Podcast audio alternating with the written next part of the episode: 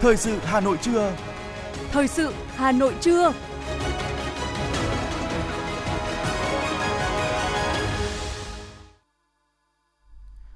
Xin kính chào quý vị và các bạn. Bây giờ là chương trình thời sự của Đài Phát thanh và Truyền hình Hà Nội đang được phát trực tiếp trên sóng phát thanh tần số FM 90 MHz.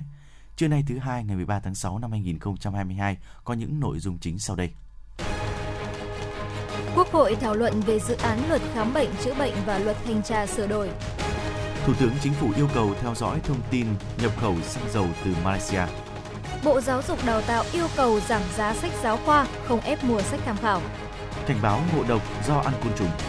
Phần tin thế giới có những sự kiện nổi bật. Tài xế xe tải ở Hàn Quốc tiếp tục đình công. Công ty sản xuất thép Hàn Quốc tạm dừng hoạt động một số nhà máy. Lần đầu tiên phát hiện virus lần đầu tiên phát hiện vi hạt nhựa trong tuyết nơi ở Nam Cực. Sau đây là nội dung chi tiết. Quý vị và các bạn, tiếp tục chương trình kỳ họp thứ 3 Quốc hội khóa 15. Sáng nay tại hội trường Diên Hồng, nhà Quốc hội, dưới sự điều hành của Phó Chủ tịch Thường trực Quốc hội Trần Thanh Mẫn, Quốc hội tiến hành thảo luận ở hội trường về dự án luật khám bệnh, chữa bệnh sửa đổi.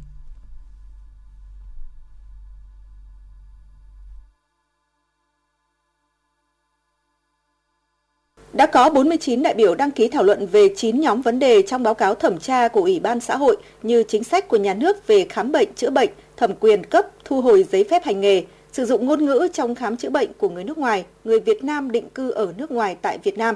các quy định liên quan đến người hành nghề khám chữa bệnh, kiểm tra đánh giá năng lực hành nghề khám bệnh chữa bệnh và các vấn đề được các đại biểu quan tâm. Cơ bản đồng tình với dự thảo và báo cáo thẩm tra của Ủy ban xã hội của Quốc hội, đại biểu Trần Quang Minh đoàn Quảng Bình cho rằng cần bổ sung quyền được học tập, trau dồi, rèn luyện y đức trong dự thảo luật khám bệnh chữa bệnh sửa đổi. Vấn đề y đức trong thời gian qua chỉ được điều chỉnh thông qua quy định riêng của Bộ Y tế. Đại biểu thấy rằng đây là vấn đề hết sức quan trọng, cần phải được đưa vào ờ, vào luật và dành một chương riêng cho vấn đề này. Bên cạnh một bộ phận cán bộ y tế tận tâm với nghề, thể hiện tinh thần hy sinh, gắn bó, ứng xử hài hòa, tận tình chăm sóc người bệnh, nhất là sông pha trong tuyến đầu để chống dịch như thời gian vừa qua thì cũng còn không ít y bác sĩ ngày càng rời xa mục đích cao cả và tôn trị như lời bác Hồ đã dạy, lương y phải như từ mẫu. Dự thảo luật có quy định quyền được học tập, nâng cao kiến thức, năng lực chuyên môn thì cũng cần bổ sung quyền được học tập, trau dồi, rèn luyện về ý đức. Nhiều ý kiến cũng nêu quan điểm, dự thảo luật cần phải quy định rõ hơn trong trường hợp nào các cơ sở y tế không công nhận hoặc sử dụng kết quả cận lâm sàng như xét nghiệm, chiếu chụp phim do thời gian, do chất lượng, do không đúng với tình trạng nhằm tránh lãng phí, gánh nặng cho người bệnh, gia đình người bệnh và lạm dụng quyền tùy tiện trong khám chữa bệnh. Nhấn mạnh cần quy định cụ thể về xã hội hóa trong lĩnh vực y tế, đại biểu Nguyễn Thị Thủy đoàn Bắc Cạn nêu ý kiến. Bên cạnh những kết quả tích cực nêu trên thì ờ, chúng tôi cũng thấy rằng là quá trình triển khai chủ trương này trong thời gian qua cũng nảy sinh nhiều vấn đề. Vấn đề được nhiều cử tri phản ánh đó là tình trạng lạm dụng chỉ định xét nghiệm và lạm dụng chỉ định dịch vụ kỹ thuật cao quá mức cần thiết đối với những máy móc xã hội hóa, gây tốn kém cho túi tiền của người dân và bảo hiểm y tế. Và đáng lưu ý là do thiếu một quy hoạch rõ ràng, cho nên hiện nay đang có sự mất cân đối rất là lớn trong huy động nguồn lực. Xã hội hóa liên doanh liên kết hiện nay thì chủ yếu mới tập trung ở những thành phố lớn và những nơi có điều kiện thuận lợi. Trong khi đó thì ở những cơ sở y tế tuyến dưới, nhất là ở những địa phương mà có điều kiện kinh tế xã hội khó khăn, rất cần xã hội hóa thì lại không thể xã hội hóa được và dẫn tới là thiệt thòi cho những bệnh nhân ở khu vực này. Nhận định dự thảo luật chưa thể hiện đầy đủ về mối quan hệ pháp lý giữa người bệnh và người hành nghề khám chữa bệnh đại biểu Hoàng Minh Hiếu đoàn Nghệ An phản ánh tình trạng người bệnh đang phải chịu nhiều thiệt thòi khi đi khám bệnh. Ngay trong thời gian diễn ra kỳ họp này của Quốc hội, thì vào ngày 3 tháng 6, Báo Lao động đã đưa tin trong một đơn thuốc được kê ở một bệnh viện ở Hà Nội, một bệnh nhân đã phải chi hơn 4,8 triệu đồng cho thực phẩm chức năng, trong khi chỉ phải chi 400.000 đồng cho thuốc điều trị. Bài báo này cũng đưa tin vì các đơn thuốc ở bệnh viện này thường xuyên đắt đỏ như vậy, nên rất nhiều bệnh nhân đã phải bỏ viện ra về. Đáng lo ngại, đây chỉ là một trong rất nhiều trường hợp người bệnh phải chịu thiệt thòi khi đi khám bệnh. Trước đây, dư luận đã nhiều lần biết đến các trường hợp bệnh nhân đã phải chi trả rất nhiều tiền cho các xét nghiệm không cần thiết, không được giải thích rõ ràng về kết quả khám bệnh chữa bệnh và thậm chí là không được giải thích khi xảy ra sai sót trong quá trình khám bệnh chữa bệnh. Do vậy, về nguyên tắc, pháp luật về khám bệnh chữa bệnh phải đặt ra những quy định rất cụ thể để bảo vệ quyền và lợi ích của người bệnh. Trong sáng nay, đóng góp ý kiến cho dự án luật khám bệnh chữa bệnh sửa đổi, nhiều đại biểu đề nghị cần quy định rõ để thực hiện xã hội hóa trong khám bệnh chữa bệnh, khắc phục những tồn tại hạn chế trong mô hình bác sĩ gia đình, nhiều ý kiến cũng đề nghị nên quy định người bệnh được tiếp cận toàn bộ dịch vụ khám bệnh chữa bệnh, đồng thời cần bổ sung chức danh chuyên gia trị liệu tâm lý vào nhóm chức danh nghề nghiệp khám chữa bệnh.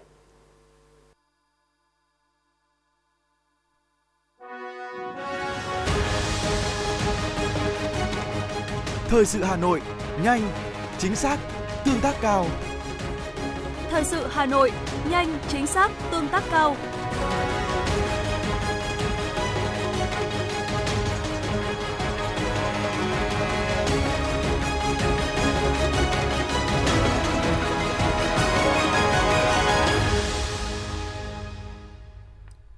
Những thông tin kinh tế sẽ tiếp nối chương trình của chúng ta hôm nay.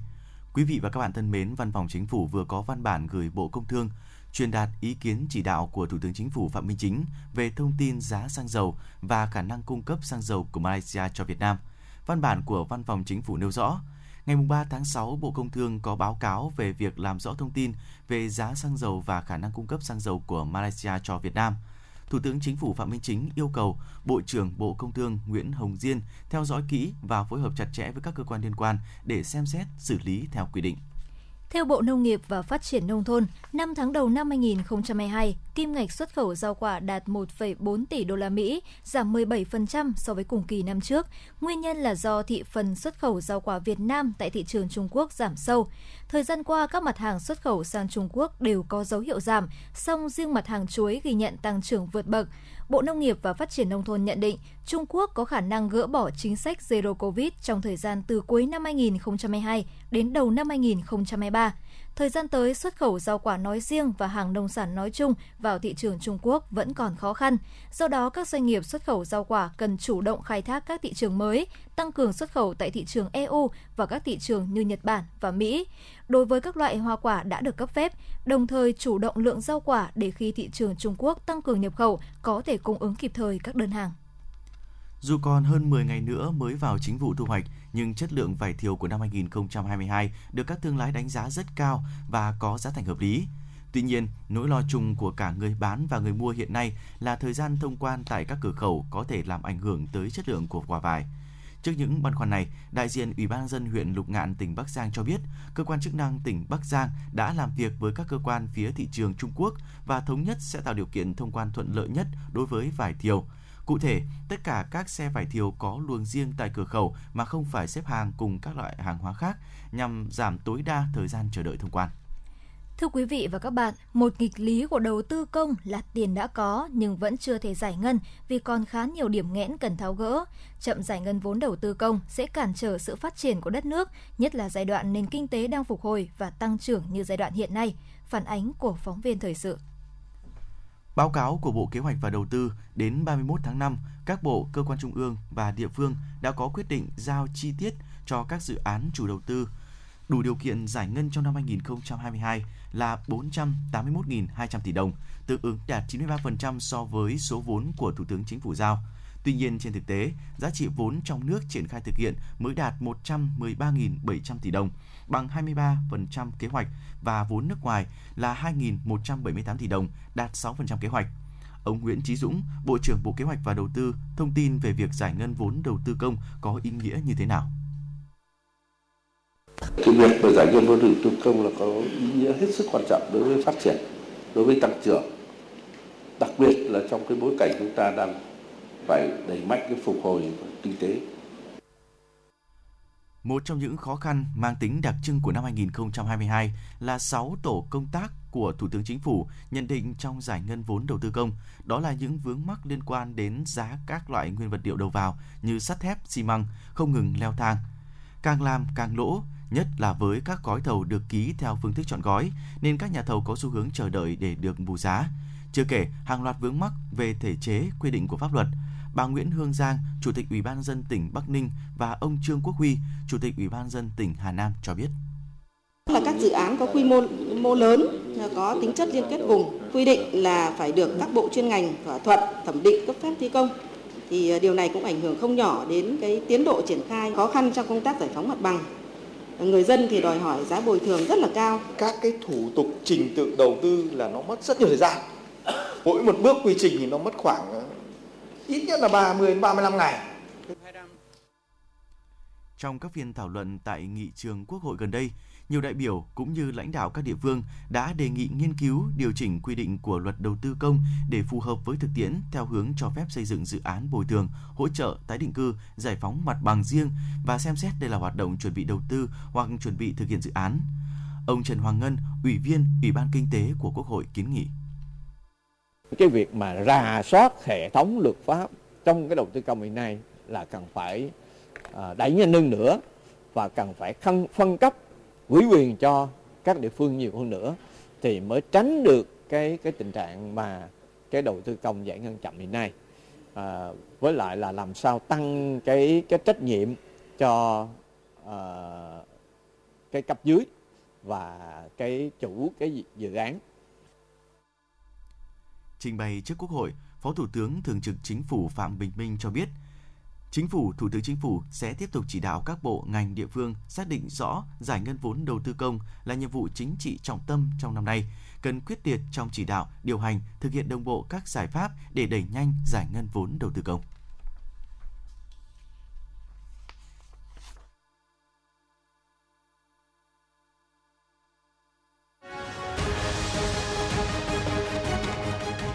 FM90 cập nhật trên mọi cung đường.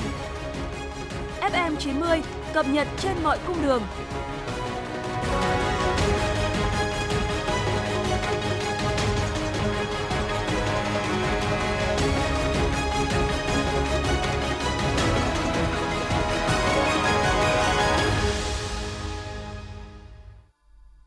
Những thông tin đáng chú ý sẽ tiếp nối chương trình. Thưa quý vị và các bạn, Ban Quản lý Lăng Chủ tịch Hồ Chí Minh vừa thông tin về công tác tổ chức lễ viếng Chủ tịch Hồ Chí Minh và lễ tưởng niệm các anh hùng liệt sĩ. Theo đó, từ ngày 13 tháng 6 đến hết ngày 15 tháng 8, Lăng Chủ tịch Hồ Chí Minh, đài tưởng niệm các anh hùng liệt sĩ tạm ngừng tổ chức lễ viếng, lễ tưởng niệm để làm công tác bảo dưỡng tu bổ định kỳ năm 2022. Lễ viếng Chủ tịch Hồ Chí Minh và lễ tưởng niệm các anh hùng liệt sĩ sẽ được tiếp tục tổ chức từ ngày 16 tháng 8 năm 2022. Trung ương đoàn cho biết tính đến hết ngày 31 tháng 5, toàn quốc có 34.726 trên 35.005 đơn vị cấp cơ sở, bao gồm đoàn cơ sở và chi đoàn cơ sở đã tổ chức đại hội đạt tỷ lệ 99,2%. Có hai đơn vị đoàn cấp tỉnh hoàn thành tổ chức đại hội cấp cơ sở sớm nhất cả nước là Bình Thuận và Tiền Giang. Tính đến ngày 9 tháng 5, có 10 đơn vị cấp tỉnh đã hoàn thành việc tổ chức đại hội cấp cơ sở, 16 trên 67 đơn vị chưa hoàn thành việc tổ chức đại hội cấp cơ sở. Tính đến ngày 6 tháng 6, đoàn khối các cơ quan trung ương có 70 trên 105 đơn vị đoàn cấp cơ sở trong cả nước chưa tổ chức đại hội.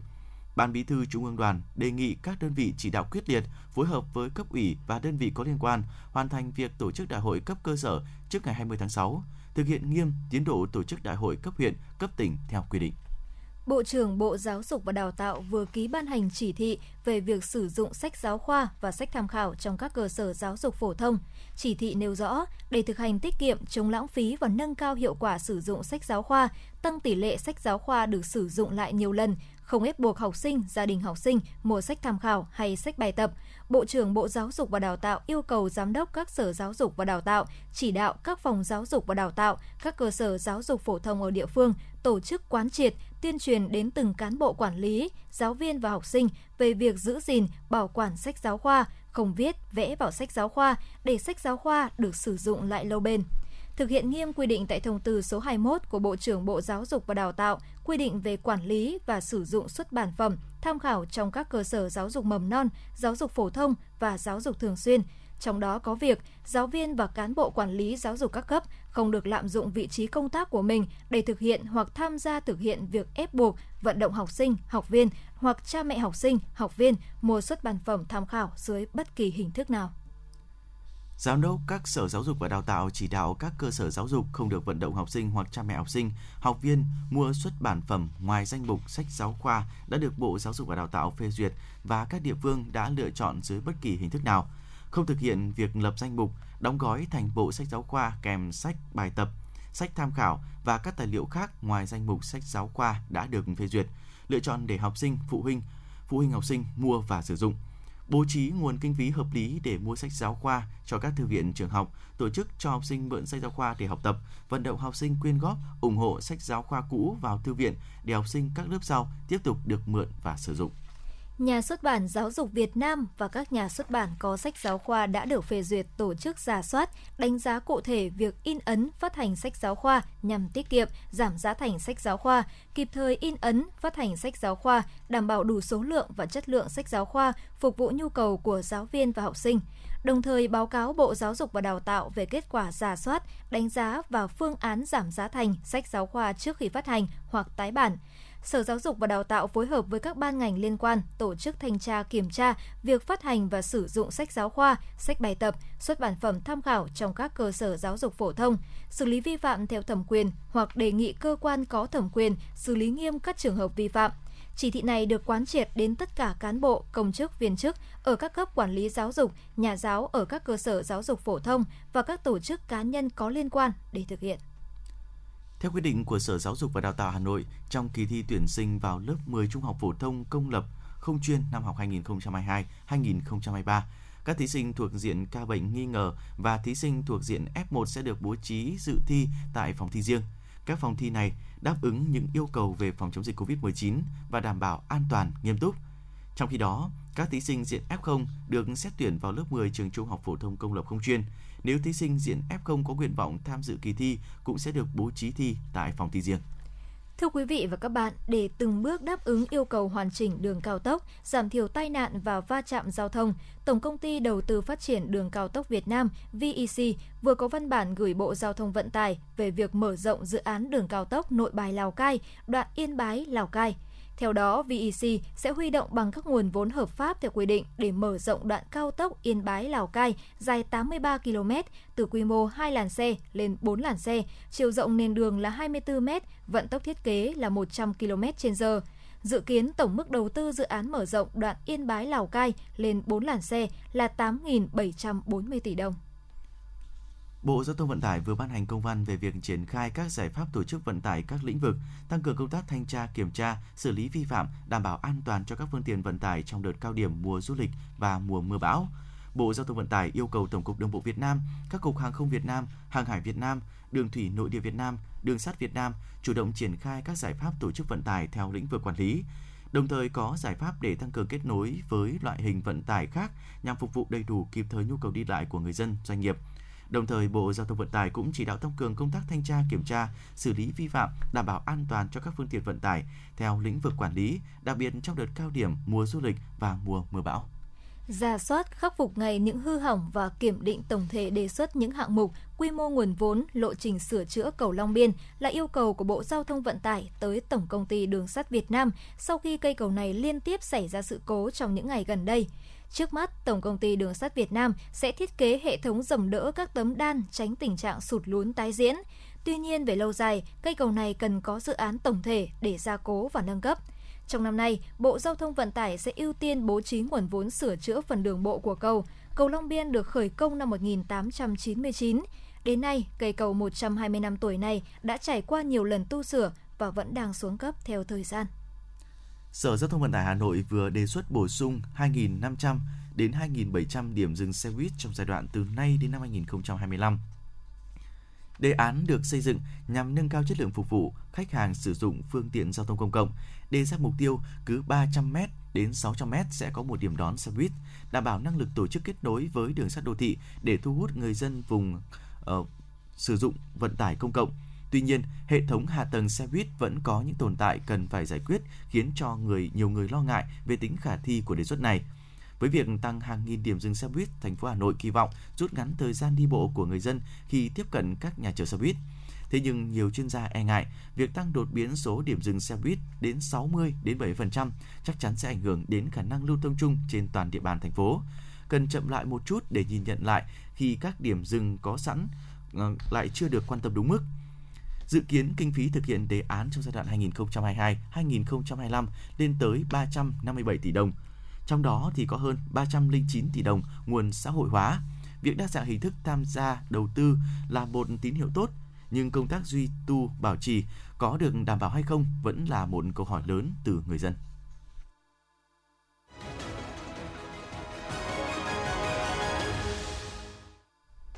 Thưa quý vị và các bạn, Hiện nay đang là cao điểm mùa dịch, số ca mắc sốt xuất huyết liên tục tăng cao tại nhiều tỉnh thành phố trong những tuần gần đây. Dự báo số ca mắc thời gian tới tiếp tục gia tăng và có thể bùng phát trên diện rộng nếu không quyết liệt triển khai các biện pháp phòng chống dịch. Trước những diễn biến phức tạp của dịch sốt xuất huyết, Hà Nội đã và đang chủ động các giải pháp phòng chống với quyết tâm không để dịch bùng phát, tránh chu kỳ dịch 5 năm quay trở lại, đồng thời đôn đốc hỗ trợ các địa phương trong công tác phòng chống bệnh sốt xuất huyết.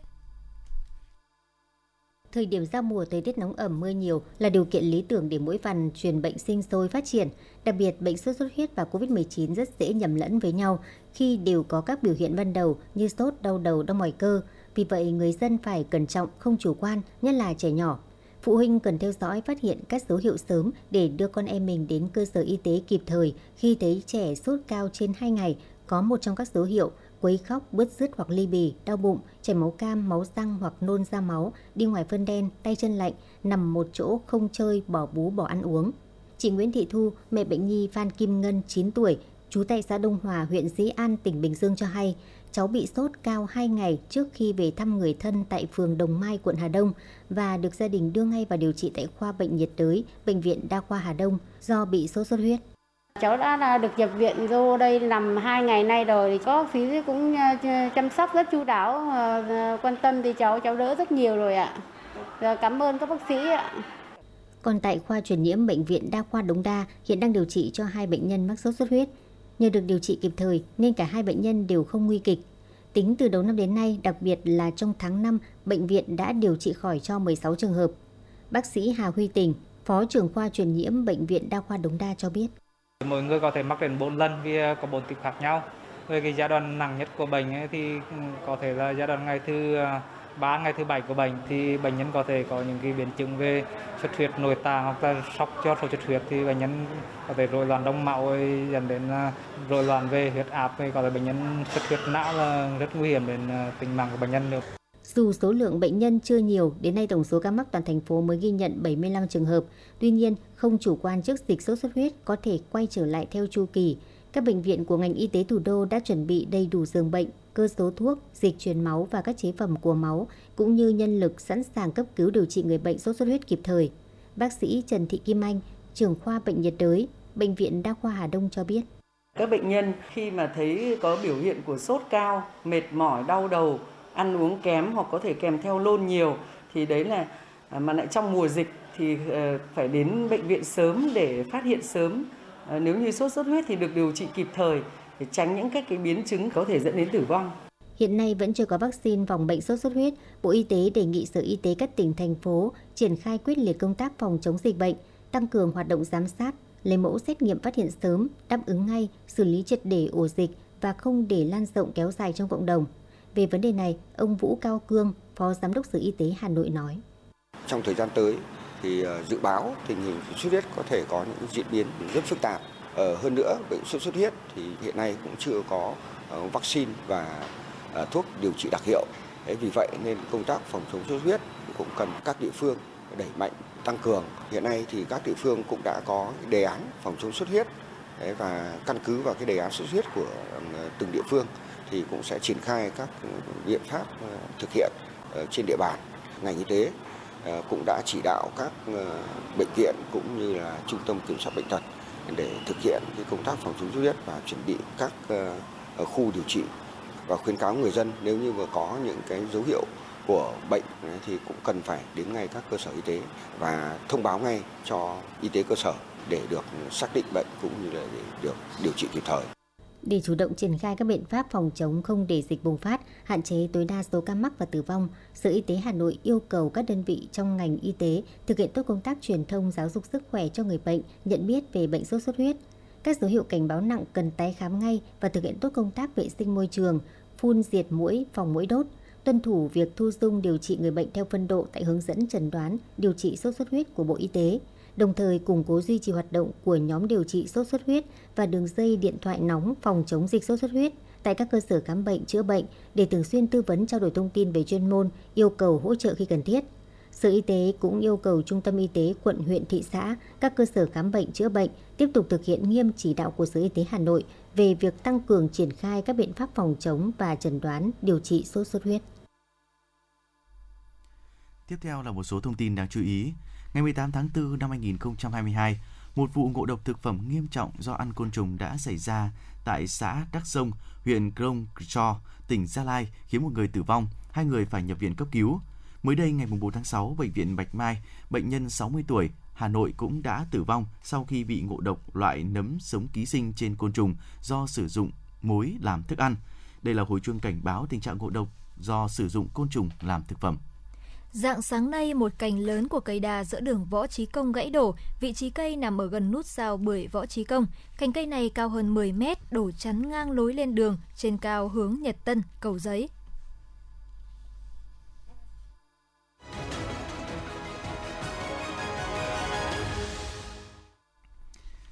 Quý vị và các bạn đang nghe chương trình thời sự của Đài Phát thanh và Truyền hình Hà Nội đang được phát sóng trực tiếp trên tần số FM 90 MHz. Phần tin thế giới sẽ tiếp nối chương trình hôm nay. Thưa quý vị, công ty sản xuất thép Hàn Quốc ở Pocho đã cho biết sẽ tạm ngừng hoạt động một số nhà máy ở nước này do thiếu chỗ chứa các thành phẩm chưa được chuyển đi. Nguyên nhân là do các tài xế xe tải của Hàn Quốc tiến hành đình công yêu cầu tăng lương trong bối cảnh giá nhiên liệu tăng cao. Người dân của làng Katsurao thuộc tỉnh Fukushima, Nhật Bản đã có thể trở về nhà khi lệnh sơ tán được dỡ bỏ sau hơn 11 năm sau thảm họa hạt nhân do trận động đất kèm sóng thần ngày 11 tháng 3 năm 2011. Giá xăng tăng là nguyên nhân chính gây ra lạm phát cao nhất ở Mỹ trong 40 năm qua. Mức giá này đã đạt kỷ lục là 5 đô la Mỹ trên một gallon, khoảng 31.000 đồng trên một lít. Việc giá xăng ngày càng tăng cao đã khiến người dân trên khắp nước Mỹ cảm thấy rối loạn và phải cân nhắc trước khi chi tiêu bất kỳ một việc gì. Chi phí trung bình để đổ đầy một bình nhiên liệu ô tô đã vượt 100 bảng Anh, hơn 120 đô la Mỹ trong tuần này, khiến các nhóm tài xế kêu gọi chính phủ nước này hỗ trợ nhiều hơn nữa để giúp giảm bớt khủng hoảng chi phí sinh hoạt tồi tệ nhất trong nhiều thập kỷ tại Anh. Hơn một triệu người Anh đã chuyển sang phương tiện xe buýt kể từ tháng 3, trong khi tỷ lệ sử dụng xe đạp đã tăng gấp đôi mức trung bình thông thường. Số ca mắc bệnh đậu mùa khỉ trên thế giới vẫn tiếp tục gia tăng. Mới đây, Tổ chức Y tế Thế giới đưa ra cảnh báo, virus gây bệnh đậu mùa khỉ có thể tiếp tục lây lan và sẽ có thêm nhiều nước có trường hợp mắc bệnh. Trước thực tế đó, nhiều người lo ngại về nguy cơ bệnh đậu mùa khỉ bùng phát thành đại dịch như COVID-19. Tuy nhiên, các chuyên gia y tế cho rằng khả năng này là khó xảy ra.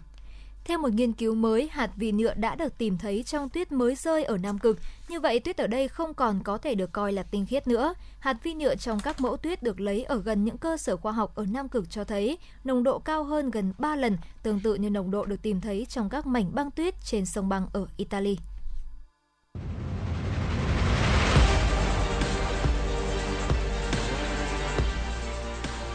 Bản tin thể thao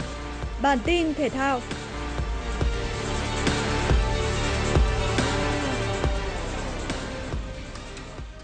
Tứ kết giải U23 châu Á 2022 bước vào trận đấu gặp U23 Ả Rập Xê Út, huấn luyện viên Gong Okyon đã có khá nhiều sự thay đổi về nhân sự so với trận gặp U23 Malaysia ở vòng bảng. Những phút đầu trận, U23 Việt Nam là đội nhập cuộc chủ động hơn, nhưng chỉ ngay sau đó, đại diện Tây Á dần lấy lại thế trận và không ít lần khiến hàng thủ Việt Nam phải gồng mình chống đỡ. U23 Việt Nam tạo được hai cơ hội đáng chú ý trong hiệp 1, nhưng không ghi được bàn thắng nào vào lưới của đối phương. Bước ngoặt của trận đấu đến vào phút 41, tận dụng sự lơi là trong hàng phòng ngự của U23 Việt Nam, Al Habi bứt lên và dứt điểm đánh bại Quan Văn Chuẩn, mở tỷ số cho U23 Ả Rập Xê Út. Sang hiệp 2, U23 Việt Nam quyết định tăng cường nhân sự trên hàng công. Tuy nhiên, thể lực bắt đầu giảm sút khiến các học trò của huấn luyện viên Gông không tạo ra được nhiều cơ hội tấn công sắc sảo. Ngược lại, U23 Ả Rập Xê Út với đẳng cấp và trình độ vượt trội chiếm quyền kiểm soát thế trận. Phút 65, đội bóng Tây Á nhân đôi cách biệt, một thét dâng cao và tạt bóng cho Ferraz ở phía trong đánh đầu cận thành tung lưới văn chuẩn. Trong thế rượt đuổi tỷ số, U23 Việt Nam lại gặp thêm khó khăn về mặt nhân sự. Phút 80, thủ môn văn chuẩn trong nỗ lực ngăn cản tiền đạo Ferraz dâng lên đã phạm lỗi với đối phương và ngay lập tức nhận thẻ đỏ. Do đã hết quyền thay người, Nhâm Mạnh Dũng phải xuống làm thủ môn. Hơn 10 phút còn lại, không có thêm bàn thắng nào được ghi. Trung cuộc, U23 Ả Rập Xê Út thắng 2-0 và ghi tên mình vào bán kết. U23 Việt Nam chính thức nói lời chia tay giải đấu. Theo Trung tâm Khí tượng Thủy văn Quốc gia, hôm nay vùng nắng nóng bao phủ từ Phú Yên tới Thanh Hóa, Hòa Bình và khu vực Đồng bằng Bắc Bộ. Với Bắc Bộ, Nam Định và Hưng Yên sẽ là khu vực nóng nhất vào trưa và chiều nay. Dự báo nhiệt độ lên mức gay gắt là 37 độ C, còn thủ đô Hà Nội, Hải Dương, Ninh Bình, Hòa Bình ở mức nắng nóng khoảng từ 35 đến 36 độ C còn nơi khác dưới 34 độ C. Tuy nhiên do độ ẩm cao phần lớn đều trên 65% nên oi bức và khó chịu. Thủ đô Hà Nội ngày nắng nóng, song chiều tối và đêm có mưa vừa, mưa to và rông, gió nhẹ. Trong mưa rông có khả năng xảy ra lốc, xét, mưa đá và gió giật mạnh. Nhiệt độ thấp nhất từ 26 đến 28 độ C, nhiệt độ cao nhất từ 34 đến 36 độ C, có nơi trên 36 độ. Quý vị và các bạn vừa nghe chương trình thời sự của Đài Phát thanh và Truyền hình Hà Nội. Chỉ đạo nội dung Nguyễn Kim Khiêm, chỉ đạo sản xuất Nguyễn Tiến Dũng, tổ chức sản xuất Xuân Luyến. Chương trình do biên tập viên Thủy Chi, phát thanh viên Hồng Hạnh Bảo Nhật cùng kỹ thuật viên Bảo Tuấn thực hiện. Xin chào và hẹn gặp lại quý vị trong chương trình thời sự 19 giờ tối nay.